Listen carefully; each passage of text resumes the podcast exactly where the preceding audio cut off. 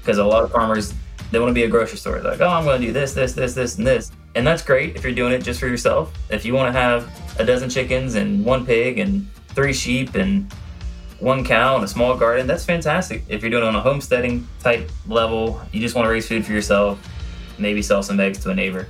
But if you want to make a business out of it, you have to have a very different approach. You have to approach it as a business. And I found that just focusing on one thing, making sure that's successful, making sure that is ready to go before moving on to something else, that was instrumental, I think, in our success.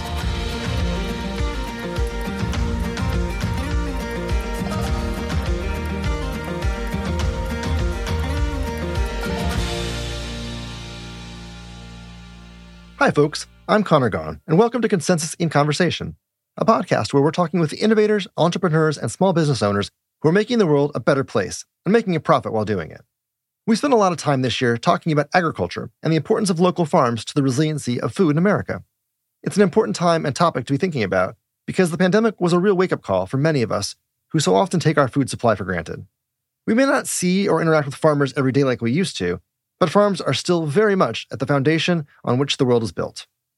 And how many of us, I mean, I know I certainly do, daydream from time to time about giving up the grind of the modern 9 to 5 and returning to the land. Starting a small farm, getting my hands dirty, growing things, raising animals, being self sufficient, all those kinds of things.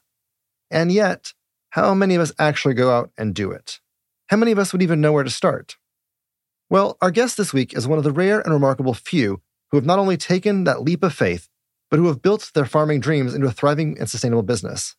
And if you want to follow through on that daydream yourself, he's even built the tools to help you follow in his footsteps.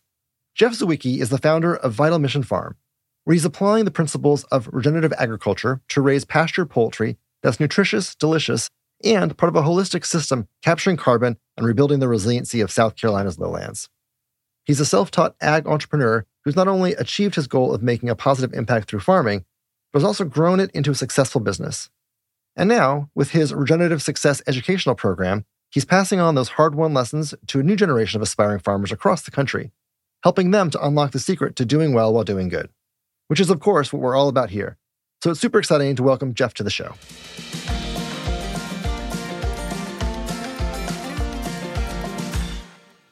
Thanks for doing this. Really excited to have today's conversation. Yeah, thanks for having me. I appreciate it. So, yeah, let's just start at the very beginning. Tell us a little bit about yourself.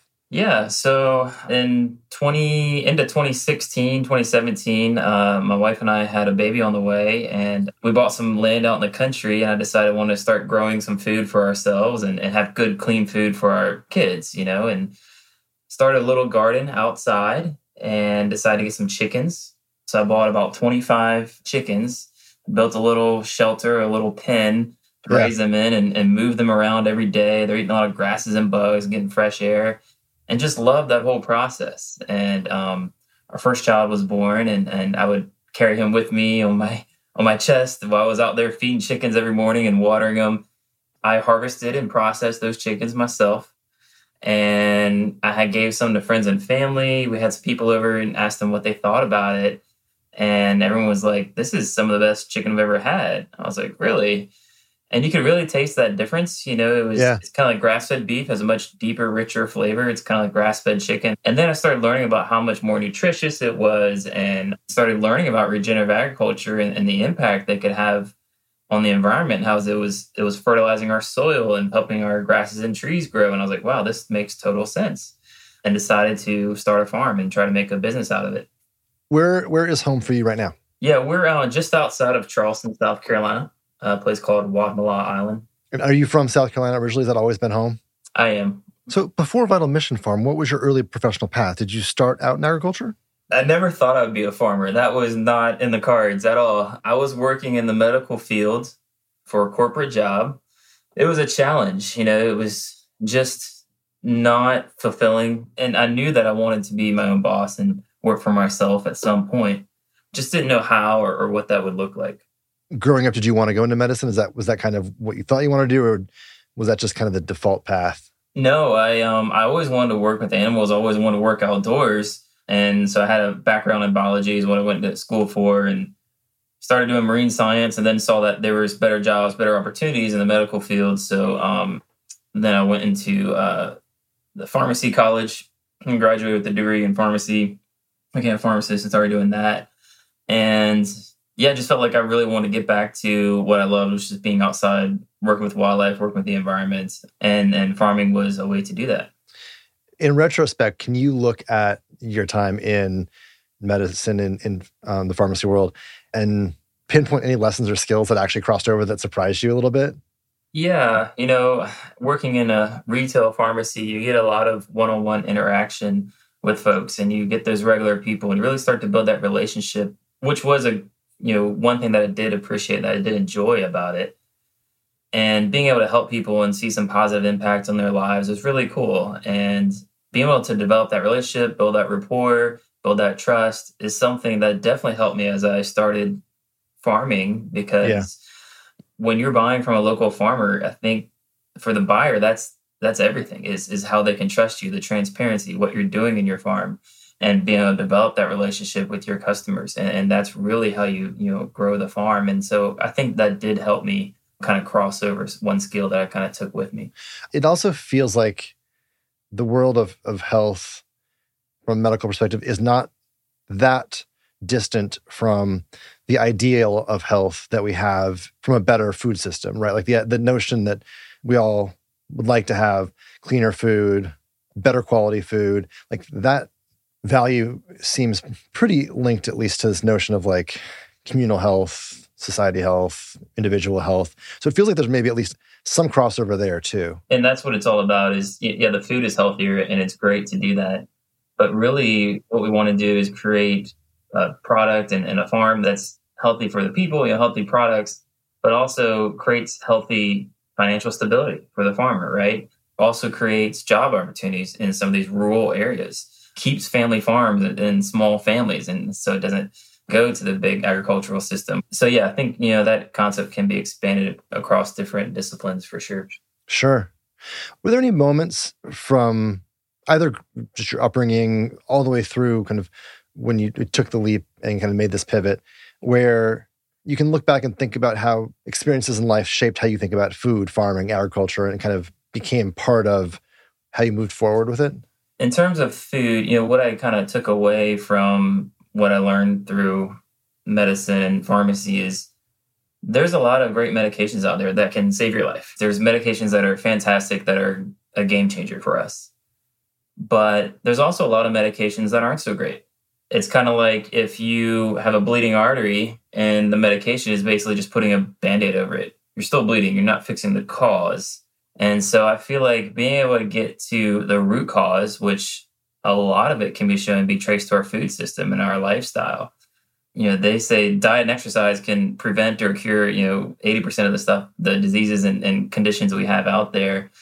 And it's interesting is you'll talk to business owners, fitness people, people are there in the gym, and even they'll tell you, you know, I can help you get healthier and lose a little weight, but really it's about the diet. You know, that's that's 80% of it.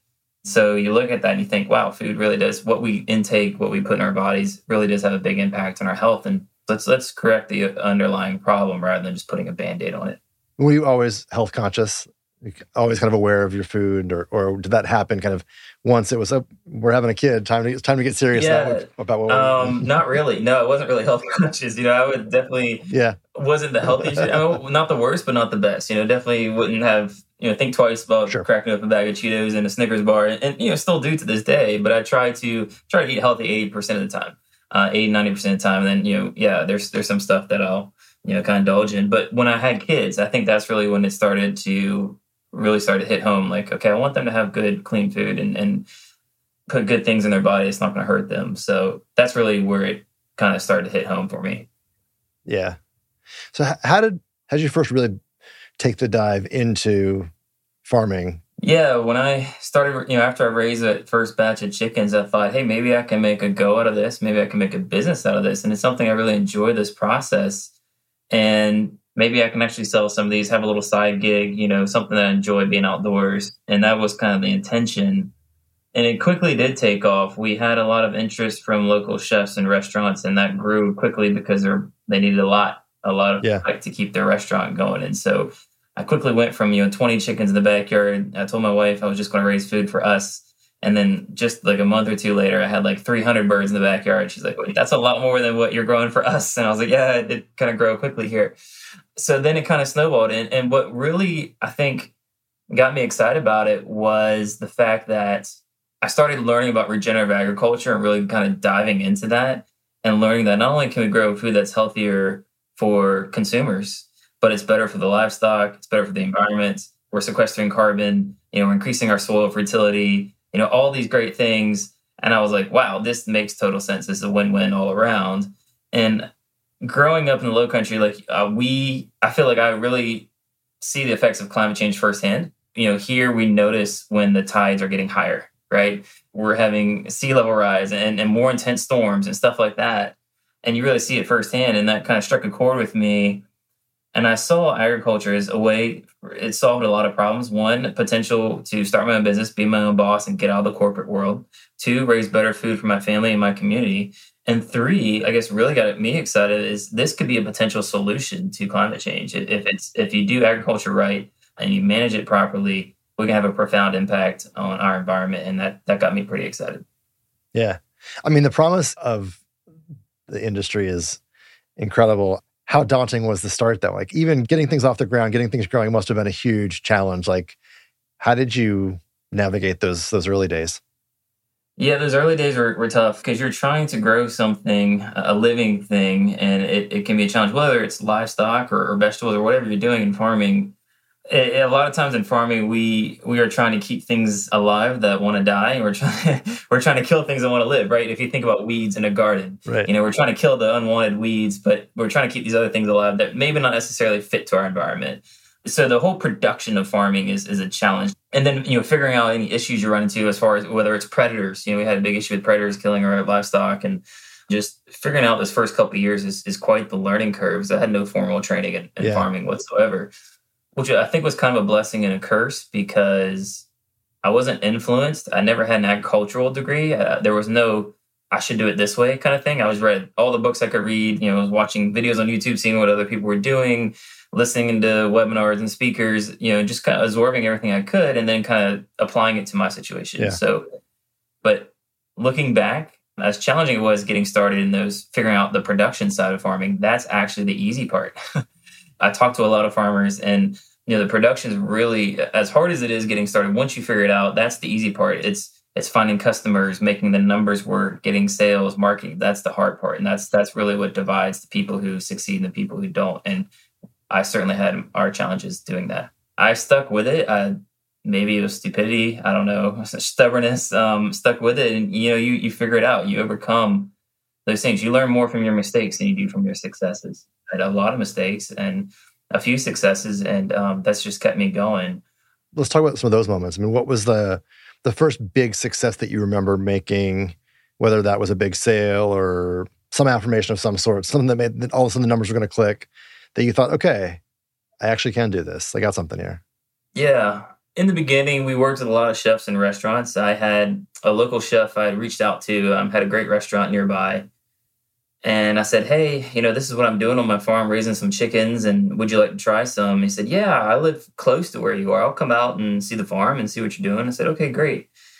And he came out here and I showed him what we're doing, explained to him, you know, what we were doing and why, and, and gave him a sample. And he loved it. And he said, I ordered two dozen. You know, two dozen chickens is not exactly a life changing sale, but for me at that moment, it kind of was because it just gave me the confidence that somebody believes in me and they're actually yeah. willing to buy what I'm producing. And that really gave me the confidence to keep going. And growing from there, we worked with over 50 chefs and restaurants in the area. So that was really instrumental in those early years, working with a lot of restaurants and enabling us to have that consistent cash flow and really grow the farm. Yeah. And for folks who aren't from the greater Charleston area, it's worth mentioning some of the best farm to table restaurants in the country are in Charleston. Like many, many, many amazing restaurants have their starts or footprints in that area. So that's got to be pretty gratifying for you. Yeah, and that was I just saw an opportunity there. You know, I said, "Hey, we've we've got a lot of great restaurants here, so let's go after it." And in the beginning, I started, you know, I would knock on doors and go in there and try to talk to the chef, and they or call them or email them. They want nothing to do with me, and I was like, "Man, this is or I go in and t- chat with them, and I had no idea what to say. You know, I didn't know anything about marketing. I didn't know anything about sales. I was like, this is rough. You know, getting doors slammed in my face and hung up on. But again, I just stuck with it, and and you know, I started to get better and kind of refining our process and what I said and how I said it, and, and we got got much better. And so we started getting some notice and got a lot of people that were interested in buying our products. And I'm curious if, as you got deeper into the agricultural community, the food system itself. Did that change how you thought about food in this country? Yeah, I never, you know, I never really thought twice about the food in the grocery store. I don't think before that. And then I started learning a little bit about, you know, kind of our food system. But yeah, when I started farming, I started learning about just some of the, you know, the negatives with the industrial, conventional agricultural system, how it's, you know, depleting the land and bad welfare for the animals. And so, yeah, I definitely, as I started getting into it, started to learn more about this, really opened my eyes about what's really going on in, in our food system and, and really um, definitely resonated with me that, to want to do better. Yeah. What about just things that working the fields taught you about yourself? What have you learned about yourself in this in the process of kind of becoming a farmer?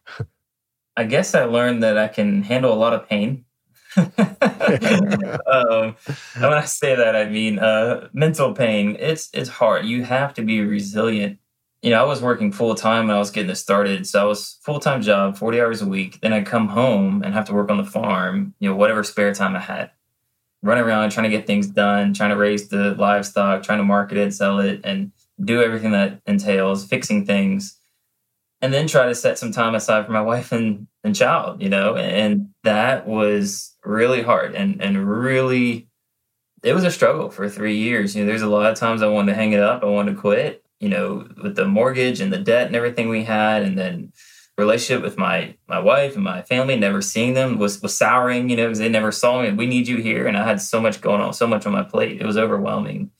And so you have to be resilient and you have to stick it through. And I just said, you know, I'm just, I just, I got to stick it through. I have to get out on the other side because I can't, I can't stay in this. This will kill me. you know, I can't stay like this forever. Yeah. And that lasted about good three, three or four years. And we were, I was throwing everything at the wall to see what would stick. We are trying all kinds of things on the farm. You know, I was growing uh, meat birds, eggs, mushrooms, vegetables. We did pigs, and we did all kinds of different things to produce. We are you know growing tree crops and I was trying all different kinds of ways to market and sell it and, and, posting things on social media. And it was a hard time trying to figure out what worked. And I think part of the reason it was so difficult is because I was doing so many different things, you know, and I was dividing my time, my energy, my finances, you know, seven different ways.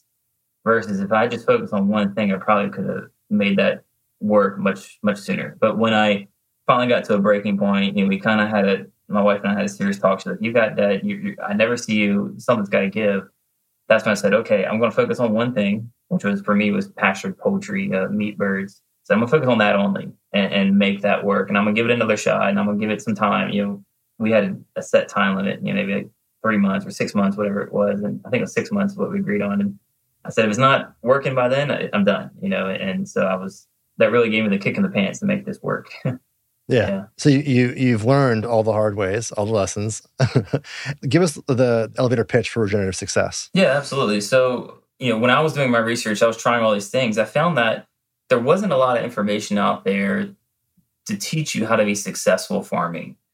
There's a lot of great information from the USDA, NRCS, you know, YouTube, you name it, as far as how to produce a product, how to farm. If you want to grow corn, here's how to grow corn. If you want to raise cattle, here's the best way to do it. Tons of information out there but very little information about how to make a farm successful, how to stay in business.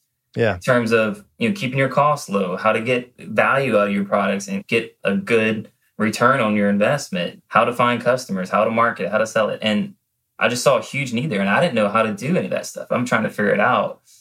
And so I started Regenerative Success. Regenerativesuccess.com is the website, but basically the goal was to teach you know agricultural solutions that were good for the environment and also to help with farmer stability and financial security and try to help people both um, learn how to farm regeneratively in a way that's that's good for the farmer good for the environment good for the land but it also is sustainable successful. You know you can have the best farming techniques in the world. You can have the best product in the world but if you can't sell it you can't market, you can't find customers, or you can't sell it for a price that makes it viable for you to keep going, then it doesn't do any good. That's what my goal was really to help farmers kind of avoid some of the mistakes I made and kind of teach them the right path, the things that work for me to help them with their farm. Have you noticed any particular lanes of lessons are most in need? What's the kind of concentration of, of interest by topic area? Yeah, there's a number of things um, that I think are very important. It's interesting because I heard there's a quote or saying that they say that farming is one of the few professions where you buy everything at retail price and sell it at wholesale price.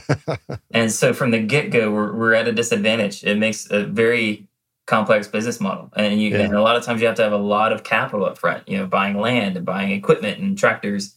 It's very capital intensive and it's, it's hard to make it work. But there's a couple of things that have been key, I think are very key instrumental in that. And one is we have found creative ways to lower our costs. So a lot of do-it-yourself infrastructure, a lot of cyclical ecosystems. And what I mean by that is some of the regenerative agriculture principles we, we use is, is trying not to have any waste and recycle everything we have. So even the manure gets recycled, fertilizes the grasses. Even the bones from our birds after we part them out, we use to make bone broth, right? We try to minimize our waste as much as possible and reduce our inputs, reduce our footprint. Um, focusing on one product, that is huge. You know, focusing on one thing, because a yeah. lot of farmers, they want to be a grocery store. They're like, oh, I'm going to do this, this, this, this, and this. And, and, and that's great if you're doing it just for yourself. If you want to have a dozen chickens and one pig and three sheep and one cow and a small garden, that's fantastic. If you're doing it on a homesteading type level, you just want to raise food for yourself, maybe sell some eggs to a neighbor. But if you want to make a business out of it, you have to have a very different approach. You have to approach it as a business. And I found that just focusing on one thing, making sure that's successful, making sure that is ready to go before moving on to something else, that was instrumental, I think, in our success. So, how at this point do you manage to balance regenerative success as, a, as an entity and as a project versus your own farm and agricultural work? How do you focus on balance there? Yeah, um, great question. Sometimes it can be, you know, a little bit of a challenge, but the nice thing is the farm. We, you know, after you know this is our seventh season, we've really got things kind of figured out and pretty dialed sure. in now as far as the production model. And so I'm really only working like 15 hours a week on the farm, uh, which is fantastic and it's doing very well. And we also have people that help with the the marketing and sales aspect on the farm. So you know, being able to leverage, you know, and have other people uh, come in and, and step in, especially in those areas where I'm not proficient in, has been instrumental you know, because you, you do have to wear a lot of hats, like any small business. You know, when you're getting started, there's so many things you have to know how to do. And and I found that hey, I need to stick in the area that I'm good at and hire somebody to do the things that either I don't like or I'm not good at. So that's how the farm goes. And then with regenerative success, we're growing and building this, and so I can focus my attention on regenerative success and really getting great results for other farmers and really trying to do whatever I can to help push them forward. Let's focus on regenerative agriculture in general for a second. Why was it important to you to farm that way? And have you found that same kind of passion or enthusiasm universally? It sounds like you, you must recognize a market since you are now teaching that and marketing that as a secondary, you know, with regenerative success. So why was that important first criteria for you? So when you look at CO2 emissions and our, our contribution globally to climate change, depending on resource you look at, they estimate that agriculture is responsible from 25 to 33%, depending on which source you're looking at, roughly in that ballpark of greenhouse gas emissions. And what that tells me is that we're not doing things very, very well when it comes to agriculture, and there's a lot of opportunity for improvement. And I see regenerative agriculture as being the tool to make a big impact on our environment. There's been studies done by the Rodale Institute which is a, a foundation that basically kind of started and kicked off the organic food movement. And it was very instrumental in, in getting that going. And they've done studies that have shown that if we can raise livestock and rotation graze them, if we do it properly, we can actually be carbon negative. And so what we've seen is increase in organic matter about 1% every year on our farm, just rotation grazing poultry. And what does that mean the big picture? Well, the Rodale Institute did a, did a study and they, they realized that the, the soil has a huge potential for holding carbon from sequestering greenhouse gases, pulling CO2 out of the atmosphere and sequestering it in the soil if we raise our organic matter just just one percent over all the farmland in North America, we could completely reverse CO2 to pre-industrial levels. And we're doing this in just a single year, raising livestock on our farm. So that means if everybody adopted these types of organic uh, regenerative agriculture principles, we can potentially 100% reverse the CO2 levels in the atmosphere and completely reverse climate change and grow better food for our food system and have better welfare for our animals. And we're creating, you know, ecosystems that also help support wildlife. We do a silvopasture system in our farm. And silvopasture has been shown to be the most productive ecosystem in terms of food production and carbon sequestration. And what silvopasture is, is basically we are planting trees. If you think of an orchard, but not typical dense rows, it's more of widely spaced trees so that we're still getting a good amount of sunlight. So we're getting the grasses and forages grow. And what we do is we bring our livestock and our, our birds in. They are our lawnmowers, our pest control, and our fertilizer program for the trees. So we're producing uh, forages, we're producing meat and eggs, and we're producing fruit and nuts from the trees. We plant fruit and nut trees all on the same acre. just three products from one acre. So it's very productive. We're getting uh, tons of carbon storage in, in, the trees. Trees produce rain. They they help increase moisture and, and, rain activities in areas. And so I think this is the way to farm, and, and it's worked really well for our our situation. Yeah, I mean, I, I think it's worth just putting a finer point on that again. Like there is a path to better food, cleaner food that also is better for the environment, that could help us reduce overall greenhouse gas emissions and capture more carbon and store it. Like all that in one process, one product, one service. It's pretty remarkable when you like actually pause and just think about it holistically. Like it's a powerful opportunity. It's a huge opportunity. And and that's what I realized early on is I can do all this stuff on my farm and that's fantastic on my small acreage. But hey, if I can teach other people to do this, I can influence, you know, even just another 50 farmers. That's a 50x increase in impact. And so that's when I realized, hey, if I can kind of share some of these things that are working for us, it can make a much bigger impact. Are you noticing anything in particular about who's taking on the mantle? Like, uh, are there common characteristics, whether they are geographies or ages, of folks that are jumping in, um, that are passionate about this, that want to learn, that are joining regenerativesuccess.com? Like, who, who's comprising these cohorts? Yeah, we we work with a lot of farmers from all over. We even have um, folks that are that are not in the United States, all different age groups. But what's really encouraging is it seems that there has been a, a very large increase in interest from the younger crowd, the 20 to 30 crowd, which is which is really um really encouraging because I think just even you know 10 20 years ago and it still is this day is the average age of the farmer is is like 63 or something like that. When the average age is like 63, 65 and, and the older farmers are retiring getting out of this, who's going to grow our food? You know, there's got to be somebody to take over. Now we're seeing this huge surge and these younger folks that are they're really getting into this and excited about this regenerative agriculture for the reasons that we've mentioned. And that's really inspiring and encouraging to see. You, you talked about a, a little bit being able to see in real time the impacts of the changing climate in the low country.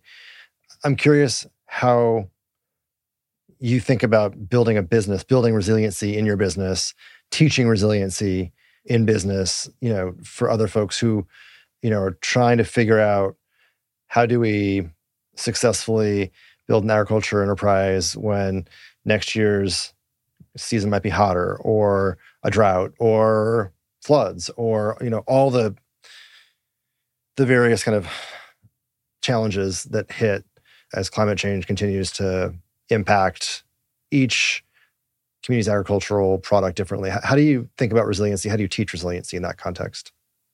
That's a great question. And I'll answer it in two contexts one from a production side and two from a business side. Uh, from a production side and farming, we have seen a number of farms. You know, last year in California, all these pecan orchards. Um, if you saw those in the news, they're burning pecan trees. During the pandemic, they had these huge corporate industrial hog farms that they're slaughtering pigs because they didn't have anybody to process the pigs in, in the facilities. And so what you see is this industrial agricultural system, it's extremely efficient. And that's why it's built the way it is. But it's not flexible at all. And so if one little thing goes wrong, the whole system breaks.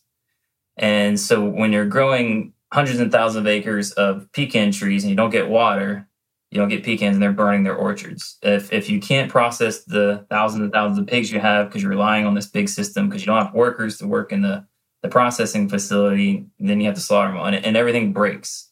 So it's very efficient but not resilient. The industrial system. In contrast, um, what we try to to do on our farm and, and work with other folks to do is having a, an efficient farm system as we can uh, while being resilient. And so, what that would look like is we have a mixed crop. We have a number of different trees planted, right? We have mulberries, we have pecans, we have citrus, we have blueberries, we have nectarines, we have figs. So, all these different things. So, if something comes through, let's say we have a, a, a flooding event, right? And, and the mulberries didn't produce anything this year our season isn't cooked. You know, we're not done because right. all we had was a mulberry farm, right? We've got all these other products. Same thing if you have a pest. If you're only growing one crop, whether it's corn or or strawberries, whatever it is, and a pest comes through or a disease comes through and wipes out your crop, you're done. Versus if you have a diverse farm and you have diversity built in, diversity is huge in agriculture and in ecosystems, I believe, then you still have something to fall back on. And I think that's very important as we move into the future with climate change because we're going to see changing ecosystems, change changes in temperature, changes in rainfall, and so it's very important to have diversity. Uh, so that's you know the production side. As far as building resiliency in our farm on the business side, as I mentioned, we worked with a lot of chefs and restaurants, and up until when COVID hit in 2020, that was about 98% of our sales. And then all of a sudden, this virus comes along and no one's going out to eat. And the restaurants are closing down and they're not buying food for me. And I've got a freezer full of birds. And I said, oh, you know, now what? That was my main source of income. I didn't have diversity in my income streams, I didn't have resiliency built in the farm. So I pivoted direct to consumer. I started doing like a local farmers market and it was terrible. Uh, I was at the market and I was selling whole ducks to chefs. That's primarily what they were using, uh, and I was raising for them. And I found that not a lot of people buy a whole duck at a farmer's market. if they do, it might be once or twice a year, you know, not as an everyday type thing. And I was like, this is not good. So, um, but we, you know, I stuck with it. We started doing some different things, offering different cuts, different products, and it grew. And and and so you know, from there we learned to add more diversity, more resiliency to our our business. Now we we do a little bit of wholesale still, but at this point, I would say ninety five percent, ninety eight percent of our sales is pretty much flipped completely. Is, is all direct consumer, um, and we do that at farmers markets, on farm, and and online. Well, and I, I think there's even one other layer of resiliency at kind of the societal level, which is the supply chain resiliency. You know, we've had grown, I think, collectively in many parts of the country, particularly in, in urban environments, reliant on major grocers who get a lot of food product from outside the country. And when it was not easy to get everything shipped, you know, in a timely manner across the globe, we saw the impact, right? Like you saw real barren shelves and you saw a lot of food going to waste in transit because it couldn't get from point A to point Z in time, and like like they used to be able to. And so I think there's also the element of resiliency, kind of simply with better, more reliable, local, domestic agricultural supply chain. Like that, that actually I think was one lesson learned I noticed. Yeah, you're exactly right. I mean, the, the supply chain, you know, we've seen how, you know, as a farm, we're not 100% self reliant. That's my goal to get there one day. I do have to buy feed that comes in from another farm. We do, uh, you know, have to take our, we take a lot of our birds to another place to get processed. We have done some on farm ourselves, and we, I'd like to get back to that. So we do rely on other sources, but um, the goal is that we can be self-reliant. We can kind of be more resilient to to those changes. I tend to think entrepreneurship takes a bit of a certainly optimistic, if not even naive person to want to jump in and think that they've got this. um, I'm speaking as one, right, who's done it a few times. Like find find myself to be that way at least. I'm curious a, I guess first, if you find yourself to be an optimistic kind of an optimist in that context, with a belief that you can go out there and solve this problem or or find this market or build this company or you know. So let's start with that. Yeah, I don't know if I would describe myself as an optimist or if it's just stupidity, but I stuck with what I was doing um, for whatever reason. Um, just hard headed and stuck it through. I think that's a big factor. I think if I was a if I was more of a pessimist type person, I, I don't think I would have stuck with it as long as I did. Well, and I, and I also think it's it's interesting, right, when you find someone who's not just optimistic in service of building a company, but also an optimist in that you're going to help tackle something like a major global challenge, right? Like you're not just out there building a business, which in and of itself is an act of stupidity or optimism. Well, we'll flip a coin and decide which, which one to call it today. But also the market that you're in and the way you're building this company is making the world a better place. Again, it it's illustrates, I think, an element of hope that you know we can be part of the solution. Yeah, and and yeah, I'll, I'll tell you this don't get me wrong, I love raising food. I love being outside. I love working with the animals. I love being able to feed my family and my and close community good, clean food. However, I would say I'm probably different from a lot of farmers in that that probably you know that's a close second, but probably not my primary motivation for farming.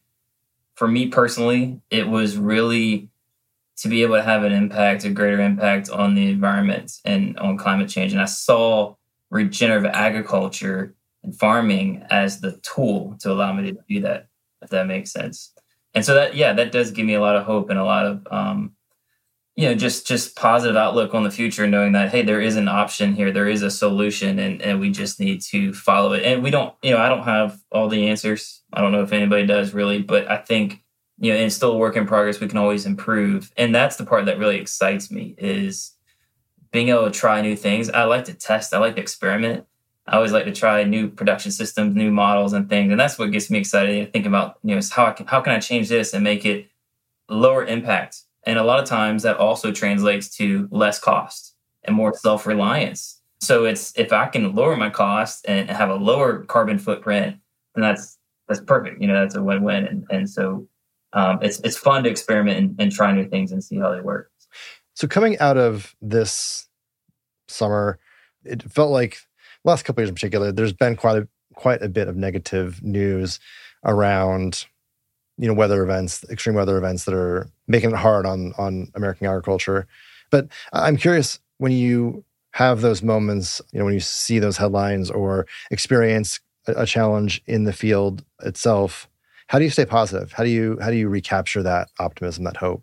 Sometimes when I read those articles, you know, I, I, I feel, you know, a little sense of despair sometimes, you know, I'll be honest. But um, I look at it, you know, within a few minutes, I'm like, you know, we don't, we don't have a choice.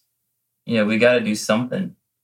I don't necessarily think it's going to be one breakthrough solution. I mean, if it did, awesome. You know, if, if they figure out how to do cold fusion successfully and, and make bountiful energy to supply the whole world, that would be great. And that could be game changing. But we're going to keep doing what we're doing. And I have faith that there's a lot of people working on what they're doing in their individual fields, whether it's developing better batteries or better solar panels or electric cars or, you know, whatever it, it may be. There's a lot of people working on a lot of individual solutions and all that adds up. And I think to extend that a little bit, which I think where I find continued source of hope. There's a lot of consumers that are demanding that. There are consumers that want those products. And so it's not just a bunch of quixotic entrepreneurs like us that are out there trying to like build the thing. It's that there's a market for it. That people want the thing. They're buying the thing. Yeah, and that's a great point. You don't have to be somebody that's like you don't have to sit in your room and be like, I'm going to develop the next best battery. You know, like you can you can make a huge difference just as a consumer. You know, just thinking about the food you put on your table you know, just doing the small things such as supporting a regenerative farm can go a long way. You know, and there, there's so many things the individual can do, whether it's you know, you know, using less power consumption or switching to more electricity or things like that. You know, there's there's so many things that every individual can do to make to make an impact. Yeah. Anything that you've kind of read or watched or listened to recently that inspired you, that resonated, or you think you'd want others to kind of take a listen to or look at in this genre? Yeah, I mean, there's there's a lot of um, like I said, a lot of young farmers are getting into this space, and there's a lot of I guess one thing that I've seen recently that comes to mind would be um, Kiss the Ground was a great, great documentary on agriculture, which I enjoyed. And it's it's really um, inspiring to see that there's a lot of young people getting into this and wanting to do it for all the right reasons. Just for folks at, at home, anything that we can we can plug for you? Where can where can folks find your products, or where, where can we send people? Sure. For folks interested in farming and, and how to get started, particularly when it when it comes to raising pastured poultry, or if they're raising a product, they just want to figure out how to make the numbers work, how to lower their costs, increase their profit, find more customers, make the farm business work. We have some solutions we offer. Uh, we have different services. Go to regenerativesuccess.com uh, is the best way to find that. And then we have our farm. So if that's something that interests you, we do mostly pastured poultry. We do duck products, turkey products. We have some fruit trees planted out in our pastures, but we don't have a whole lot of fruit production yet. Hopefully, in the next year or two, we'll have a lot more. But that website is vitalmissionfarm.com. Uh, and you can learn about the farm, uh, see some of the products we have. We have an online store. We do ship on the East Coast. So um, they want to see what we do, they can check that out as well.